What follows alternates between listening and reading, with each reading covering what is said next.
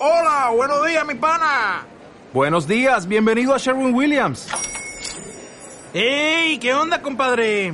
¿Qué onda? Ya tengo lista la pintura que ordenaste en el ProPlus app. Con más de 6.000 representantes en nuestras tiendas listos para atenderte en tu idioma y beneficios para contratistas que encontrarás en aliadopro.com. En Sherwin Williams somos el aliado del PRO.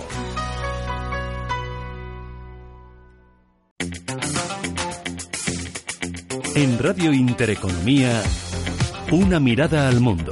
Un programa para informarte de los acontecimientos más destacados de la semana con protagonistas de primera mano. Cultura, sociedad, política, economía. Una mirada al mundo. Con Teresa Calvo. Muy buenas noches. Comenzamos Una mirada al mundo. Les traemos temas de actualidad de esta semana. En la dirección técnica hoy nos acompaña Luciano Branca. Y en los micrófonos, quien les habla, Teresa Calvo. Tres espacios en una mirada al mundo. Hoy, en Encuentros para el Debate, les traemos un reportaje sobre la Semana Santa. Por supuesto, continuamos con algunas de esas noticias interesantes y destacadas de la semana. Y finalmente, no te quedes en casa, vamos a hablar de algunos dulces típicos de Semana Santa. Esto todo aquí en una mirada al mundo, una horita de 10 a 11 de la noche. Y sin más dilación, comenzamos encuentros para el debate.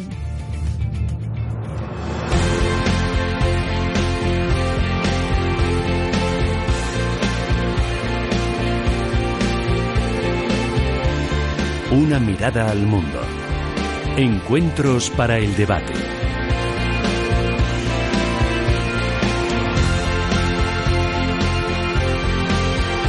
Pues encuentros para el debate, como les decíamos, hemos estado en un ensayo en plena Semana Santa, un ensayo del paso del Cristo del Gran Poder, justamente en la plaza de Conde de Miranda, muy cerquita del convento de las Carboneras. Hemos hablado con distintas personas de la hermandad y hoy queremos transmitirles todo lo que nos han comentado. Comenzamos este reportaje con una canción que recoge muy bien el sentimiento y la labor ardua de los costaleros.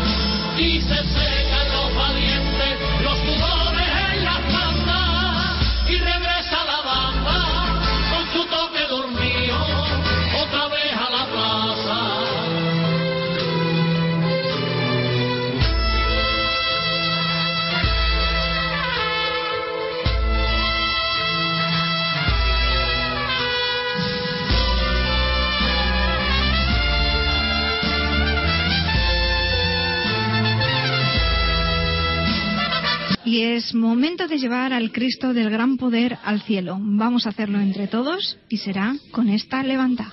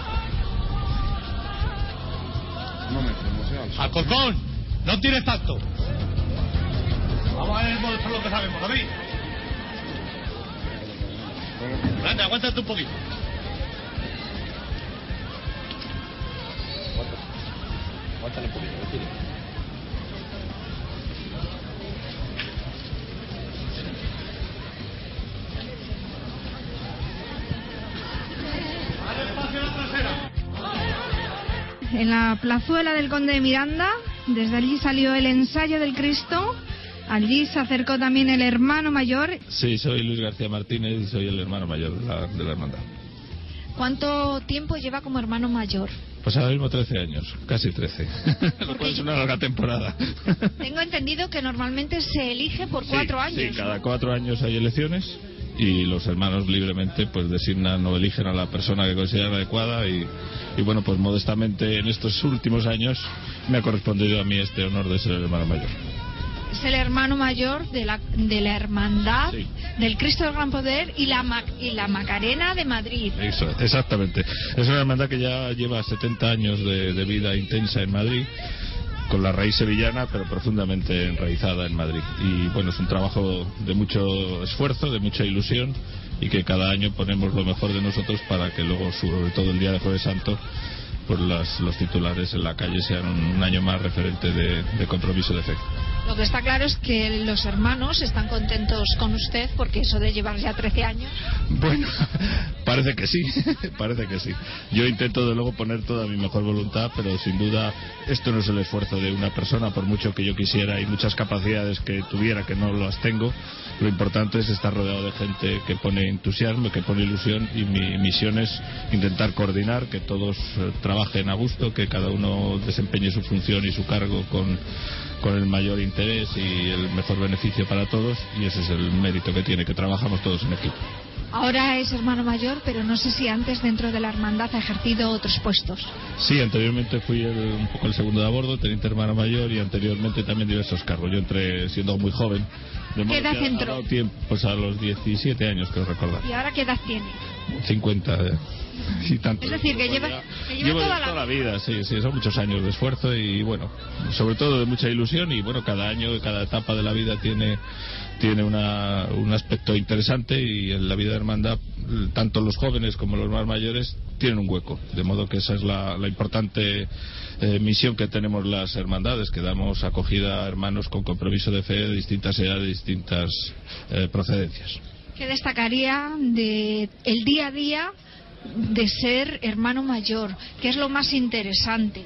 Bueno, lo fundamental es que la vida de hermandad, los compromisos que tenemos eh, se cumplan. Es decir, misión mía fundamental es que el aspecto de formación eh, siga adelante, que se desarrolle con normalidad todos los cursos de formación que damos, que la vida espiritual de la hermandad se enriquezca cada día con los cultos que tenemos programados a lo largo del año.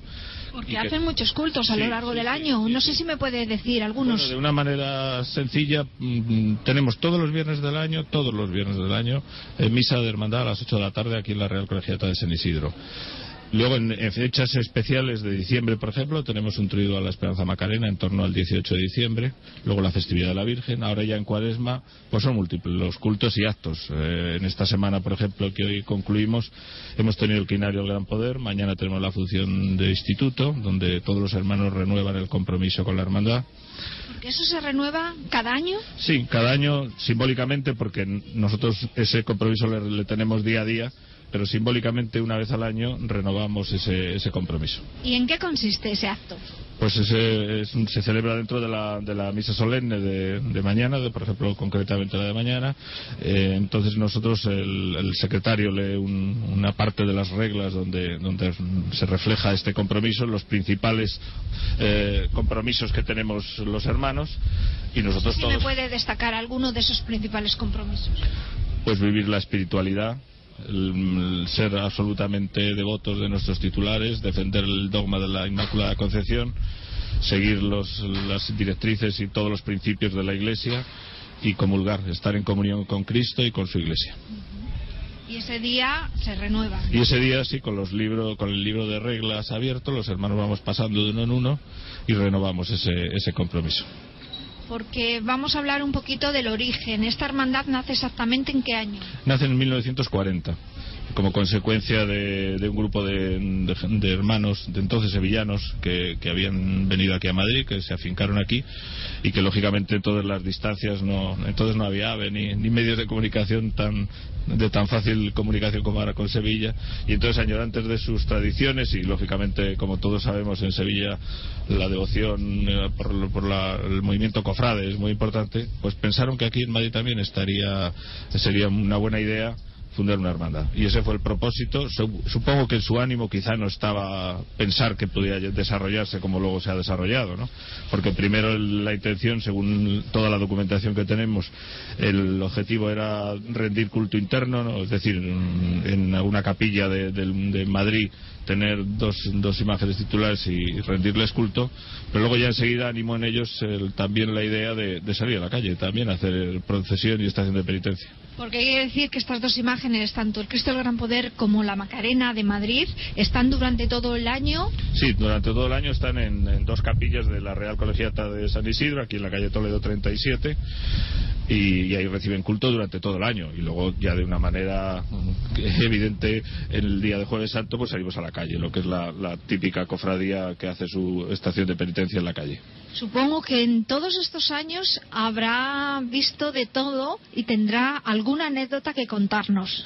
Bueno, muchas, eh, muchas. Mm, Sobre todo una que, que afortunadamente mantenemos. Y es que afortunadamente, digo, insisto mucho, no hemos dejado de salir ningún año.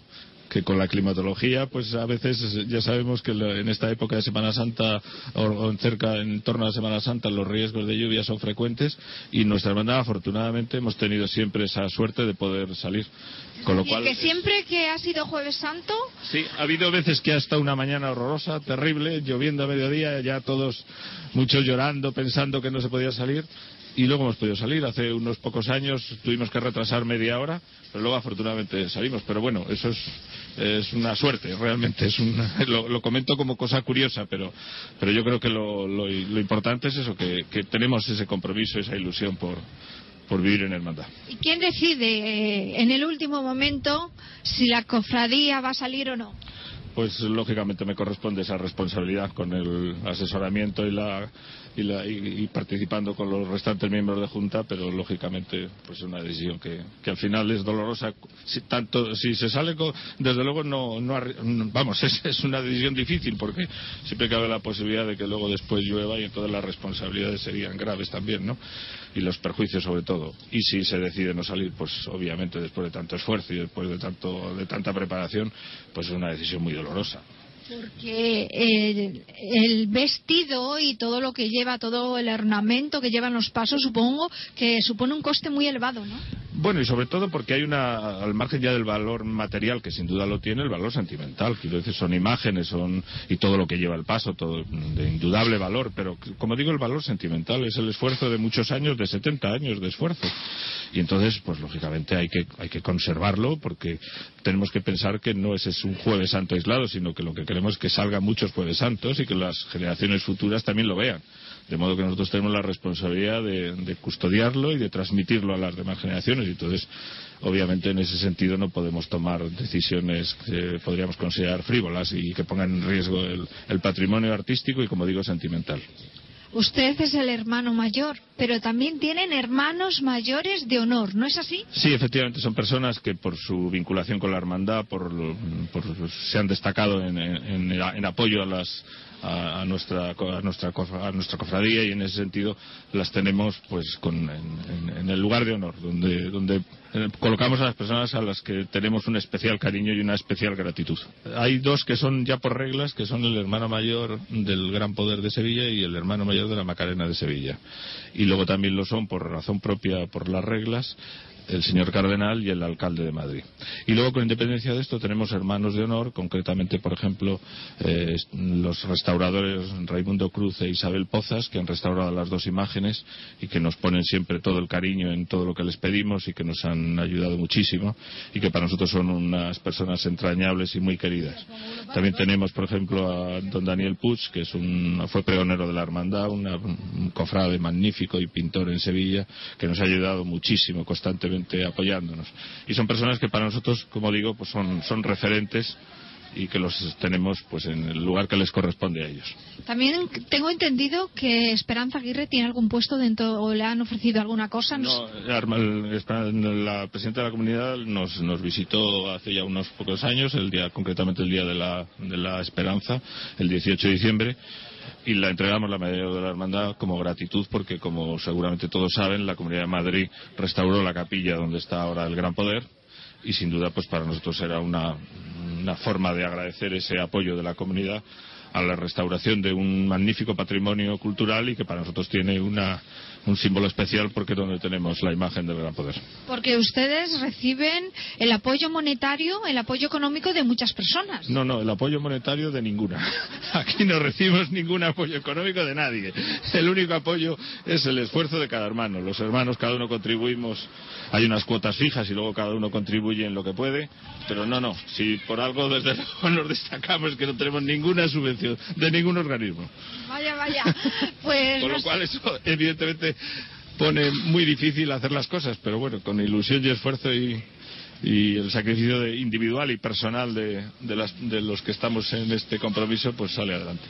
¿Y qué destacaría ya para ir concluyendo de toda su labor como hermano mayor y de todos estos años perteneciente a la cofradía? Pues yo sobre todo tengo una ilusión en el futuro. Eh, como digo, llevamos 70 años, pero afortunadamente vivimos un momento magnífico. Por ejemplo, el martes pasado recibimos 60 nuevos hermanos, hay mucha gente joven y para mí eso es, la- es lo que me llena de ilusión, porque creo que en este aspecto la hermandad va a tener continuidad, va a tener futuro porque tiene un magnífico presente y desde luego el futuro le- yo estoy confiado absolutamente de que va a ser extraordinario y eso me hace sentirme especialmente contento. Porque lo que está claro es que si se apuntan todos los años tantas personas, hay fe. Sin duda la hay, y además gente de todas las edades. Había gente, había jóvenes, había gente mayor, de mediana edad, matrimonios, absolutamente eh, variado en este aspecto. Y eso para mí, desde luego, es un motivo de, orgullo y, como digo, de esperanza de que, bueno, de que esta llama de fe no se acaba, de que aunque a veces en los medios de comunicación y en la sociedad en general pues se combate tanto el- los valores cristianos y hay una, un- una constante cruzada casi contra todo lo que signifique la- el- nuestras- nuestros compromisos de, de fe y de, amor a Cristo. Pero bueno, nosotros, y vemos que también hay muchas personas que están ávidas también de, de encontrar el mensaje del Señor. Y yo creo que en ese sentido, si la hermandad es un camino para, para vivir los valores religiosos, pues creo que en ese sentido sirve a la Iglesia y debemos estar todos contentos. Porque da la sensación de que decir que se es católico es como si no fueras moderno. Bueno, es una trasnochada versión que sea de modernismo. Yo creo que es absolutamente moderno. No creo que haya nada más moderno que desear la, salvación de los hombres, que, la gente tenga fraternidad, que tenga compromiso, que, que piense en, eh, no en sí mismo, sino en los demás, que tenga una trascendencia en la vida. Creo que eso es y que tenga el, dere- el derecho a la vida, pues creo que no creo que haya ningún derecho en ese aspecto más moderno que el derecho a la vida. Y eso los cristianos lo defendemos. Y, y la cruz para nosotros es una cruz redentora, una cruz de salvación. Y usted Eh, ¿Tiene hijos No, o no. que estén dentro No, de la pero- hermandad? No, pero bueno, estoy rodeado de, de gente muy joven y creo que para los padres, porque eso me lo dicen muchas veces, para los padres pues les da mucha tranquilidad que, que los jóvenes estén en la hermandad, porque sin duda es un sitio donde por lo menos van a poder escuchar cosas y vivir y tener vivencias eh, de compromiso religioso que sin duda hoy día en los colegios, en la sociedad en general es muy difícil, de modo que en este aspecto pues yo creo que la hermandad también hace su aportación para que al menos en la medida de lo que pueda podamos evangelizar y dar ese testimonio. Muchísimas gracias. Gracias. Rocío Jurado ha sido una de esas cantantes españolas que ha tocado distintos palos dentro del mundo de la canción. También las saetas. Y ahora le dedica uno, una al Cristo del Gran Poder. Trajano en la esquina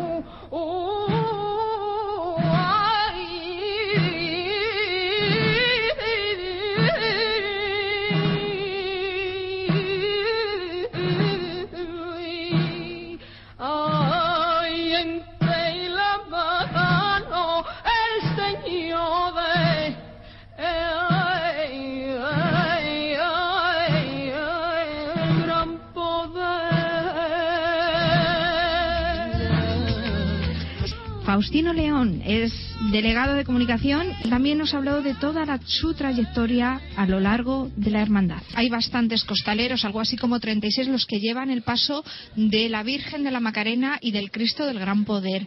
No sé si podemos hablar un poquito acerca de la condición social de los costaleros. Eh, son 35 en cada paso y dentro de la cuadrilla pues hay personas costaleros de todas las clases sociales. Entonces aquí no hay diferencia ninguna, todos están hermanados y en general son gente joven, sobre todo los más nuevos. Eh, hay muchos estudiantes, otros que ya están trabajando y les une eh, la fe y la devoción porque este trabajo que es totalmente voluntario incluso tienen que pagar por él porque tienen que pagar su papeleta de sitio como los nazarenos y costearse la ropa de costalero pues sin fe y sin devoción no se puede llevar a cabo. Me gustaría que me hablara acerca de los orígenes de la hermandad. Sí, que los orígenes de la hermandad se remontan al año 1940, fundada por un grupo de sevillanos añorantes de su tierra y ya se aprobaron las reglas en el año 41 y desde entonces primero estuvo la hermandad en la parroquia de Santa Cruz y luego se trasladó a su actual sede de la Real Colegiata de San Isidro. Ahora hay gente, pues eh, no solo ya son andaluces, son mayoría de, de castellanos o de gentes de otras provincias que viven en Madrid y se han integrado en la hermandad. Realmente estamos viviendo la pasión de Sevilla en Madrid. Sí, lo que pasa es que esta hermandad fundada por sevillanos y con imágenes y pasos procesionales de estilo sevillano, pues ya tiene su propia personalidad desde hace muchos años, desde el principio también, y es una hermandad madrileña más. Tengo entendido que hace años había muchas personas que se creían que eran sevillanos los que exportaban la Virgen y el Cristo aquí en Madrid, pero no era así, ¿verdad? No, eh, al principio, como ha dicho antes Eduardo, eran costaleros profe- profe- profesionales. El origen de los costaleros, que empezó sobre todo en Andalucía, eh, viene de los cargadores o estibadores del muelle. Eh, entonces, eh, esos estibadores del muelle o esos cargadores de mercancías, pues durante la Semana Santa prestaban sus servicios a las hermandades por un salario, un jornal. El capataz, que acostumbraba a ser también capataz en los muelles, era el que reclutaba a la gente para que pudieran salir. Aquí al principio también salían costaleros profesionales pagados, pero durante. ¿Aquí en Madrid o en su hermandad? No, aquí en Madrid realmente nuestra hermandad ha sido la primera en sacar pasos con costaleros. ¿eh? Luego ya eh, han constituido otras hermandades en Madrid como eh, los gitanos o los estudiantes que también sacan costaleros o alguna como los, cruzados de la fe que las- la Virgen la sacan hermanas costaleras que es el único caso de, de mujeres costaleras que hay en Madrid de momento. Pero ya digo, los orígenes eh, vienen de los cargadores del muelle, de los estibadores. Es curioso, ¿no? ¿Y después cómo evolucionó todo? Bueno, pues llegó un momento en Sevilla, en los años 70 aproximadamente, que las hermandades tenían eh, pues verdaderos problemas para conseguir cuadrillas de profesionales y empezaron. La primera que sacó costaleros fue la Hermandad de los Estudiantes de Sevilla y de ahí en adelante pues ya poco a poco fueron saliendo todas con costaleros hermanos. Hoy día para ser costalero hay que ser hermano. Es decir, hay que pertenecer primeramente a la hermandad. Primero se solicita el ingreso como hermano y, y cuando es admitido como hermano ya puede pasar a ser costalero siempre que los capataces eh, vean que es idóneo para ese puesto. ¿Y pueden llegar a denegar el acceso a la hermandad de una persona? Eh, para ingresar en la hermandad hay que ser católico, eh, practicante, lógicamente. Que es una tradición familiar. Empieza el hijo o empieza el padre, después el hijo, nietos. Efectivamente. Eh, por ejemplo, en el paso de, de la Virgen, en el paso de la Macarena, pues hubo un costalero ya fallecido y ahora están sus hijos. eh, una hija suya forma parte de la Junta de Gobierno y bueno, hay nietos de, de Daniel que son hermanos también. Son sagas familiares que están muy enraizadas en la hermandad. Pues ahí estaba las palabras de Faustino León y ahora continuamos con otra levanta.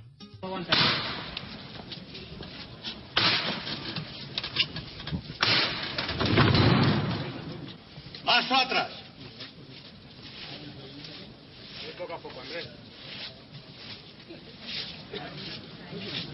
Bueno, sobre el terreno, izquierda adelante y derecha atrás. Ahora cuando salgamos, a ver si salimos con paso firme, ¿eh? Y echando coraje para ver. Sobre todo las dos o tres primeras zancadas. Ahora enseguida rompemos. Ahí, apretar bien a, a- a las trabajaderas. Con los brazos, ahí, sujetaros con los brazos en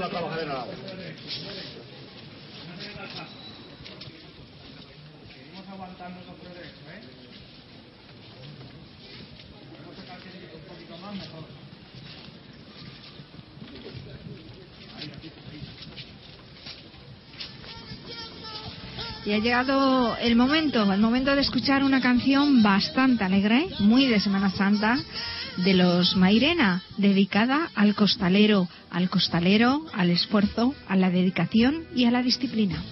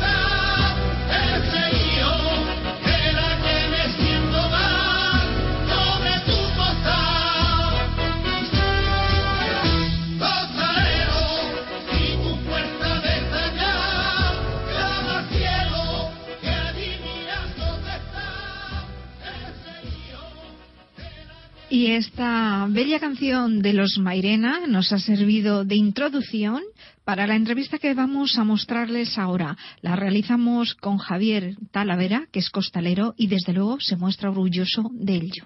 Me llamo Javier Talavera Muñoz y soy corriente dentro del, del Paso de Cristo, que es como el que va en medio de la trabajadera y es como un poco de un poco de ayuda a los que van a los lados. O sea, es una labor más de ayuda de, de los compañeros de la trabajadera. Me gustaría que me hablaras de cómo va vestido el costalero del Cristo del Gran Poder.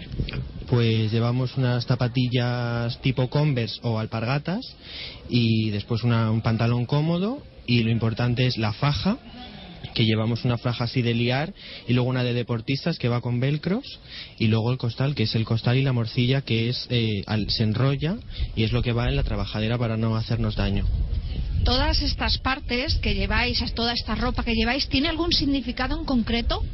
Mm, no es que tenga ningún significado, es también más por tradición que el significado, hombre, el costal sobre todo para no para apoyar el, el cuello en la madera de la trabajadera y la faja para no hacernos daños en los riñones, pero es más mm, algo tradicional que Yo me estaba preguntando si tenía algún significado como de trabajo, sacrificio. Sí. Claro, lógicamente las personas que han trabajado en el campo o algo así siempre han llevado fajas y tal para no hacerse daño y que llevan algo en la cabeza, pues es más o menos sí algo parecido a algo del campo. Trabajos duros es algo así, una tradición que de la gente que ha hecho trabajos duros, pues así es nuestra ropa más o menos. ¿Cuántos años llevas como costalero? Como costalero dos y en la hermandad diez, ya. Dentro de la hermandad, ¿qué labor realizas? Pues ahora mismo solo de costalero, pero he sido acólito cuando era más pequeño y nazareno de, del Cristo, antes de ser costalero del Cristo. ¿Qué destacarías de todos estos años como costalero? Pues el trabajo en equipo y la buena, la buena unión que hay entre todos debajo del paso. O sea, es un trabajo muy de equipo, muy de ayudarse unos a otros. mm, el, es el trato humano entre los compañeros, sobre todo. Porque el hay distintas partes. Dentro del costalero, vamos, una persona es costalera, pero dependiendo de la posición que ocupe debajo de la trabajadera, eh, se le llama de una manera u otra, ¿no? Sí, está el corriente que es el que va en el medio, luego están los fiadores que son los que van a mi, a mi lado, a los dos lados, y luego están los, los que van a los laterales y esos son los tres y luego el capataz por supuesto que es el que nos dirige y los contraguías que van dirigiendo el paso por detrás como los ojos del capataz por la parte de atrás del paso Millones de gracias. Y un caso curioso, también tuvimos la suerte de parte de una de esas personas que cami- caminaba muy cerca del paso. Estuvimos con el padre de un costalero y escuchen la historia. ¿Es usted del público? ¿Pasaba por aquí? No, yo soy el padre de uno de los costaleros. ¿Usted nunca ha sido hermano? No, ni soy hermano, ni soy religioso, ni, ni nada. Pero tiene usted un hijo aquí como costalero. Sí, sí. Un hijo de 19 años, De 19 años. costalero. ¿Usted es ateo? Totalmente. no y, tiene nada que ver. y en su familia es su hijo el único que pertenece a la hermandad? Sí, es el único que pertenece a una hermandad. ¿Y Sí, ¿Cómo la- fue eso? ¿Cómo fue eso? Nada, con un vecino le, le gustó, le gusta hacer el esfuerzo, él tampoco es religioso, simplemente que le gusta venir y hacer el esfuerzo en conjunto con los demás. Una cuestión de solidaridad. Además, supongo que tendrá algo de devoción por, por el Cristo del Gran Poder. A mí no me lo ha demostrado, se lo habrá demostrado al Cristo. Eso es algo muy íntimo. Entonces supongo que él lo tendrá. Cuando viene y lo hace será que algo tiene. A mí no me lo ha dicho, ¿eh? ¿Y a usted qué le, qué le parece? Pues muy bien. Tener un hijo Pues que hace esta labor y usted todo lo contrario, vamos, que no es... A mí me parece muy bien. Es, eh, yo creo que la pasión hay que demostrarla, hay que dirigirla hacia algo y él la ha dirigido hacia esto como hacia el deporte también, por ejemplo.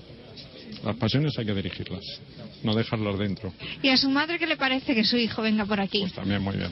Ah, me parece perfecto. ¿No tiene hermanos que quieran colaborar en esto de la hermandad? No, no, no. No, no, no, no. No, no, único? no, no, son dos, pero bueno, el otro es una niña y em, solamente es él el que. A mí, para mí fue una sorpresa que, que quisiera ser costalero, porque no hay ninguna tradición religiosa en mi familia ni, ni nada, y para mí fue toda una sorpresa, pero bueno. ¿Y cuántos años lleva siendo el costalero? Eh, con este lleva dos. Lleva dos. Tiene 19 años, aquí no puede ser costalero hasta que no eres mayor de edad. ¿Eh? Pero ya con 17 quería venir, lo que no le dejaban. ¿Y qué, qué dice él cuando llega a casa después de un ensayo o después de haber estado el jueves santo como costalero? Pues muy emocionado, sobre todo en la Semana Santa. Después de la Semana Santa suele venir muy emocionado, ¿no? Porque todas las todas las levantas que se hacen se hacen pensando en alguien o por algo. Entonces se contagia la solidaridad entre todos y bueno, pues realmente se emocionan.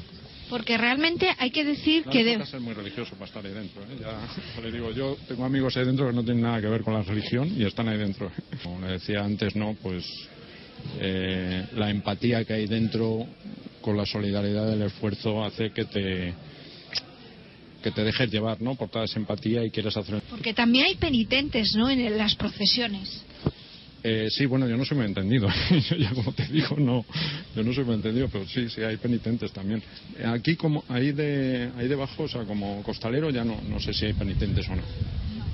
Eso ya no lo sé. Supongo que sí, que habrá gente que está muy dedicada a la religión dentro de, de su intimidad, ¿no? Pero Lo que me decía es que su hijo, cuando llega después a las 3 de o las 4 de madrugada, después de haber dejado la Virgen o el Cristo del Gran Poder, porque él, es- él es Él es- costalero del Cristo, estos son del Cristo, sí. el Cristo del Gran Poder. que llega muy emocionado porque en cada levantá piensan en alguien, Sí, sí, sí, sí. En cada levantada. se la dedican a alguien. Sí, el, el capataz, el capataz eh, en cada levantada durante la procesión se la dedican a alguien o, o algo, ¿no? Puede ser incluso a una institución, puede ser a los bomberos, pero bueno. Eh, hay veces que de manera muy íntima pues se la dedican a una persona, puede ser la madre o el padre de alguien de algún costalero o, alguien que ha fallecido también, ¿no? Porque entonces eh, ese pensamiento conjunto de, de intimidad hacia esa persona hace que, bueno, el esfuerzo sea menor, tiren hacia arriba de otra manera y el entusiasmo se, se, se vea de, de otra forma. Lo que está claro es que todos los costaleros, cuando van ahí debajo, ellos eh, van hablando, ¿no? Se van apoyando.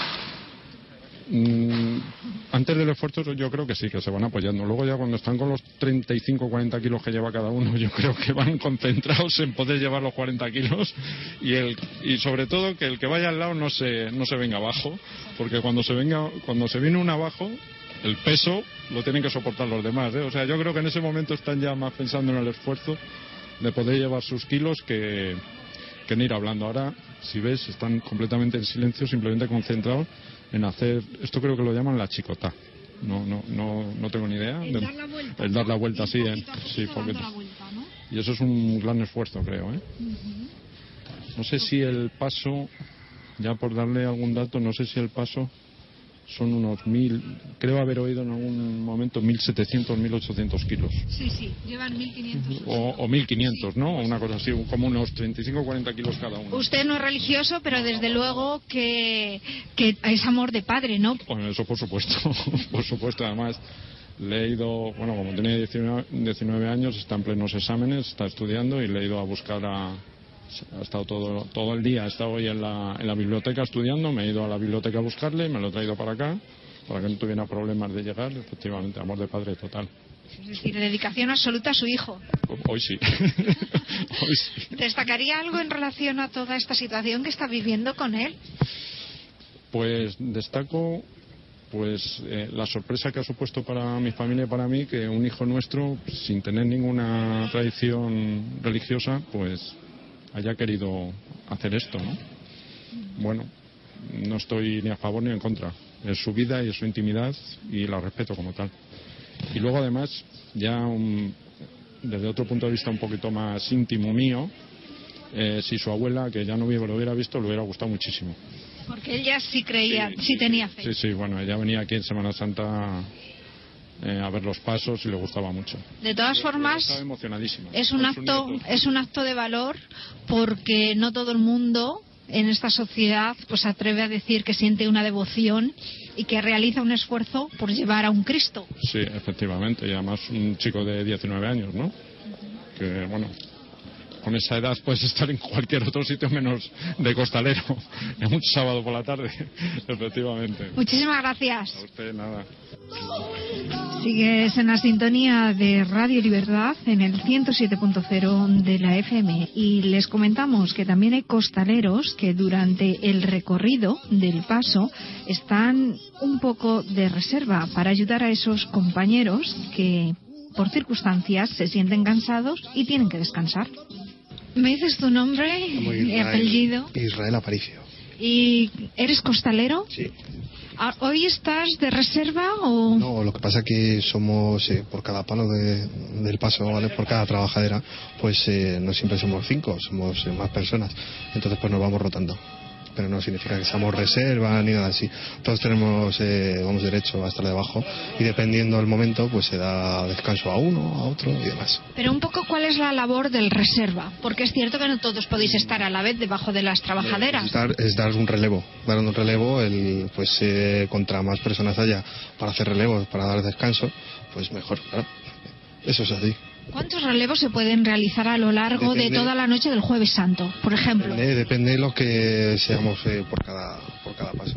Eh, dep- dependiendo de cada, de cada trabajadera, el número de personas que sea, como ves, siempre vienen cinco personas a, a ser los que están debajo del paso trabajando durante todo lo que con cada chicota, pero si hay siete, ocho personas, pues pues mejor, pues tres relevos tendría cada persona, porque se irían cambiando, rotando para, para ello. Y a mí me gustaría que me diferenciaras por qué unos van en la primera trabajadera, otros van en la segunda. Por la altura, la altura es tan sencillo, los de primera son los más altos y luego pues se va bajando. Simplemente por eso. Y también hay trasera, ¿no? Sí, la trasera por lo mismo, también son un, un pelín más altos, pero lógicamente no son tan altos como los primeros. Si tú te fijas, lo ves. También se ve la posición que está la trabajadera, la altura que está de- del paso. Eso, mira, lo ves muy bien si te pones de frente, ¿no lo ves? Se ve como la trabajadera de primera es la que más alta está. ¿Quieres destacar algo de todos tus años de costalero? ¿Cuántos años llevas? Este es el segundo, o sea que tampoco te puedo hablar muchísimo porque este es mi segundo año, pero el primer año fue muy emotivo, muy emocionante, fue muy bonito. Llevaba muchos años queriendo hacerlo, me gusta mucho la Semana Santa, voy a Sevilla de vez en cuando a ver toda la Semana Santa, toda la madrugada y demás. Y pues me gustó bastante, claro. Y, y teníamos unos amigos que salían aquí de costaleros y empecé el año pasado y pues aquí estoy, no te tengo que decir nada más con que repito otro año más. Y costalero, costalero, ¿por qué? ¿Por devoción o por, qué? Devoción, más bien por devoción, eh, me considero una persona religiosa y pues es muy gratificante llevar encima, pues en este caso a Jesús el Gran Poder.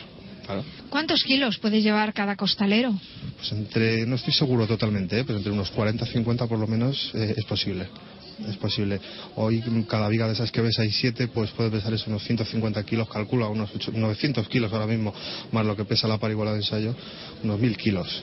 Entre 35 personas, por lo que te digo más o menos, unos 50, 45 kilos, una cosa así. ¿Y cómo realizáis el costal? Eso ya es más complicado.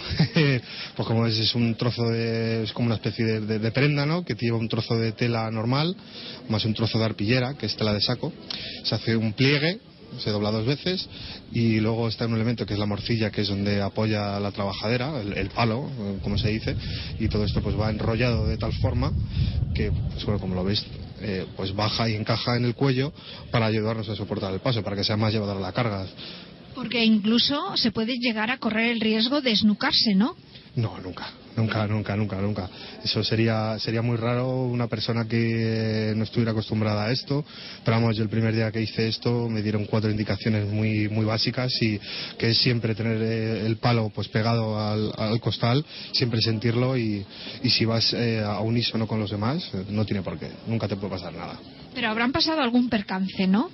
Que yo sepa no, ¿eh? De verdad que eso ya no te puedo decir nada. Seguramente que sí, porque esto como todo es una cosa de ejercicio físico, de mucho esfuerzo físico y demás, y, no creo, la verdad no creo que, que haya mucho, vamos, que haya habido mucho, muchas lesiones, además. Más que nada con el paso del tiempo, si se lo sacas todos los años y demás, pues sí se puede perder un poquito la curvatura de, la espalda, si no coger la postura eh, correcta, que sufran los riñones, eh, ciertas cosas, pero que puede pasar en cualquier deporte de, de este tipo. En un gimnasio, cuando levantas una mancuerna eh, grande, pues te puede pasar exactamente igual. Sí, la verdad es que sí. ¿Tú sabes si el hecho de llevar zapatillas es por algún motivo? ¿Lleva algún significado? No sé si implica sacrificio o qué, al igual que la faja. Las alpargatas, las alpargatas no, las alpargatas se llevan más que nada porque al ser cáñamo en el suelo, eh, pues eh, además las órdenes del capataz son muy claras, tenemos que ir racheando, tenemos que ir arrastrando los pies para que suene el sonido de que vamos debajo trabajando. Simplemente es por eso. Hay otras personas pues que llevan zapatillas porque es algo más cómodo, sujeta más y es una cuestión estética, más que nada. Porque realmente cuando empezáis a ser costaleros o cuando empezáis a pertenecer a la hermandad, ya os dedicáis por muchos años. Pues sí, yo eh, vengo aquí con amigos que llevan pues 10, 12 años eh, sacando. Hoy precisamente no han venido, sino seguro que contigo, pero ahora mismo eso, ya te digo, eh, seguro que sí voy a repetir muchísimos años. Nada.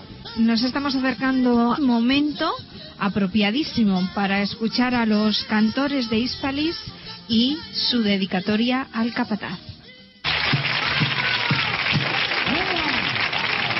Vamos por el barrio y vamos a recoger tu bien.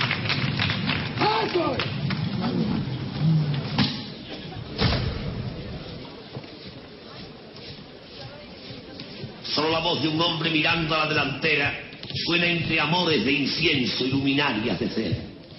¡Que no se mueva nadie! ¡Vamos poquito a poco! Clínica Piffer, su implante dental por tan solo 210 euros, con cirugía mínimamente invasiva, sin elevaciones de seno ni injertos óseos. Todo ello sin necesidad de mantenimiento, con total garantía. No pierda esta gran oportunidad. Nos encontrará en www.implantesdentalespiffer.es o llamando al 91 545 67 50. 91 545 67 50. Implantes dentales Piffer.es. Piffer, con P de paciente y F de felicidad. Les esperamos. ¿Hace cuánto no comes un chuletón como Dios manda o un gran pescado a la parrilla? No esperes más. En Ceraí, la mejor carne de Madrid, los sabores auténticos de la cocina vasca en un ambiente único, discreto y acogedor. Ceraín, el vasco del barrio de las letras, calle Quevedo número 3, 91 429 7909. Te esperamos con tu familia, amigos, reuniones, eventos. Restaurante Vasco Ceraín, el sabor de la calidad, calle Quevedo número 3, 91 429 7909. Que aprovechen. Noticias.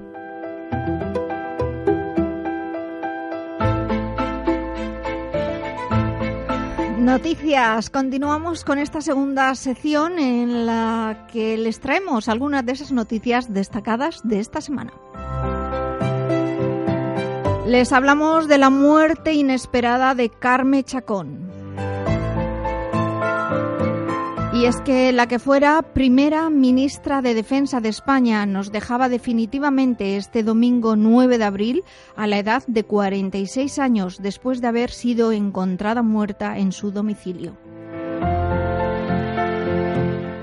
Alejada de la vida política desde el 2016, en el 2012 se quedó a las puertas de ser secretaria general de los socialistas después de medirse muy de cerca con Alfredo Pérez Rubalcaba.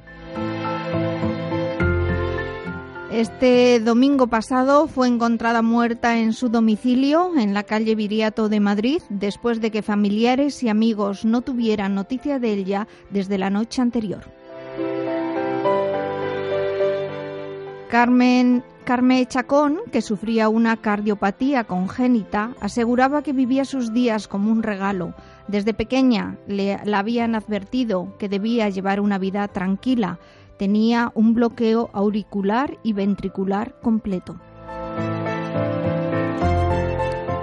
Su capilla ardiente ha estado instalada en la sede socialista de la calle Ferraz, por donde han pasado numerosos rostros conocidos del mundo de la política. Susana Díaz, Pedro Sánchez y Pachi López han suspendido su campaña electoral. Separada y madre de un niño, previsiblemente será enterrada en la localidad de Esplugues de Llobregat, en Barcelona, donde nació, después de que los servicios forenses certifiquen el resultado de la autopsia. Una mujer que nos dejó en sus discursos el mensaje de defensa de la mujer y, por supuesto, de la profesión. Una mujer que nos dio el consejo no os perdáis la vida, los amigos, los hijos, disfrutad.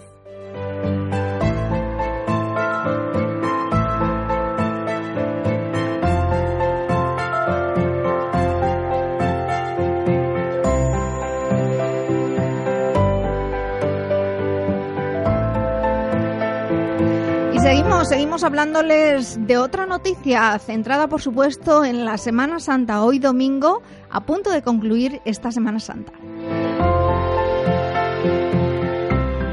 Les decimos que esta Semana Santa ha estado caracterizada por el buen tiempo y millones de desplazamientos por las carreteras españolas. La DGT ha llevado a cabo un gran despliegue policial y una intensa campaña de control y vigilancia de tráfico. 225 cámaras y 8 helicópteros han vigilado las imprudencias de los conductores. Una semana donde también se han intensificado los controles de alcoholemia y drogas, al igual que los incumplimientos de los límites de velocidad. Millones de desplazamientos por las carreteras españolas en las que han destacado como comunidades más visitadas Cataluña, Baleares, la Comunidad Valenciana, Navarra, País Vasco, Cataluña y La Rioja. Al cierre de la emisión de este programa no había concluido la operación Semana Retorno Semana Santa, por lo que aún no podemos facilitarle datos relativos a accidentes y sus consecuencias.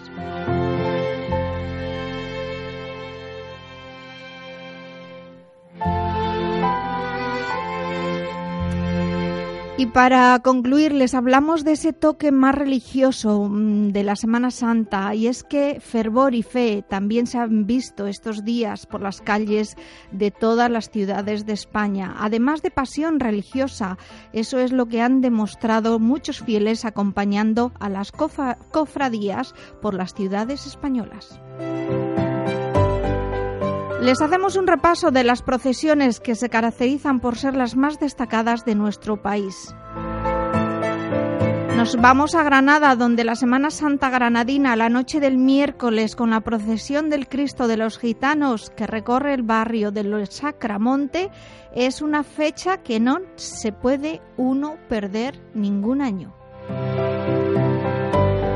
En Málaga destacamos la procesión de los legionarios el jueves santo, cuando los legionarios llevan a hombros el Cristo. Y en Sevilla, la madrugada del Viernes Santo con el Cristo del Gran Poder, la Macarena de Sevilla, la Esperanza de Triana o el Cristo de los Gitanos. Si nos acercamos a Cuenca, hay que reconocer que destaca mucho la procesión de las turbas en el amanecer del Viernes Santo a las cinco y media de la mañana. Los turbos reviven el Calvario de Cristo crucificado hasta la aparición de la Virgen de la Soledad. Y más, más dentro de España, más en el interior de España, nos vamos a Valladolid. La procesión general de Valladolid en la tarde del Viernes Santo congrega a 33 pasos distintos y reúne a todas las cofradías de la ciudad vallisoletana. La ciudad de Zamora también es conocida por la Semana Santa y les hablamos de la procesión del yacente. Se celebra la noche del jueves santo bajo un silencio absoluto con la imagen del Cristo. Y si nos quedamos aquí en la capital de España, Madrid, Cristo de Medinaceli, Viernes Santo, es la imagen de Cristo de la primera mitad del siglo XVII y evoca la pasión cuando Pilatos lo presenta al pueblo. Acercándonos a Zaragoza, Viernes Santo, 400 años de antigüedad, cofradías y hermandades van marcando el duelo a golpe de tambores y es la única procesión de España que cuenta todas las escenas de la pasión. Yendo, yendo más al sur, Jaén, procesión en el del abuelo, Viernes Santo. Su nombre proviene de la leyenda de que esta imagen fue tallada por un anciano con el tronco de un árbol en una sola noche. Y finalmente Alicante, la, la diablesa de Orihuela, Sábado Santo, aparece la figura del diablo o diablesa. Les hemos hecho, les hemos hecho una recopilación o un recuento de esas procesiones más típicas de todas las ciudades de España. ¿Hace cuánto no comes un chuletón como Dios manda o un gran pescado a la parrilla? No esperes más. En Ceraín, la mejor carne de Madrid, los sabores auténticos de la cocina vasca en un ambiente único, discreto y acogedor. Ceraín, el vasco del barrio de las letras, calle Quevedo número 3, 91 429 7909. Te esperamos con tu familia, amigos, reuniones, eventos. Restaurante Vasco Ceraín, el sabor de la calidad, calle Quevedo número 3, 91 429 7909. Que aprovechen. Viajes, gastronomía, música, teatro. No te quedes en casa. Una mirada al mundo.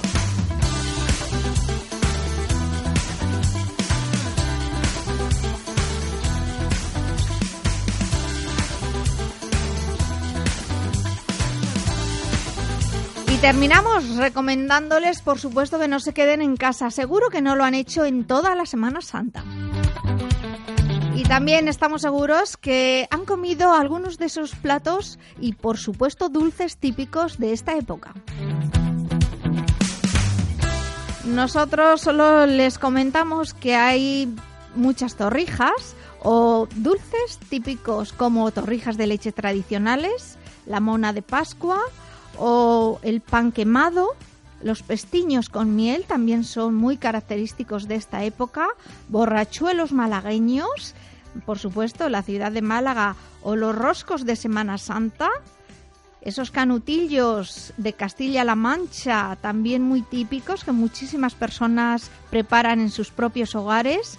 O marañuela, es el dulce típico asturiano y les hablamos también de Bartolillo, Bartolillo, repostería madrileña y finalmente el pan dormido. Es una especialidad de la cocina de Teruel, concretamente de la localidad de Albarracín.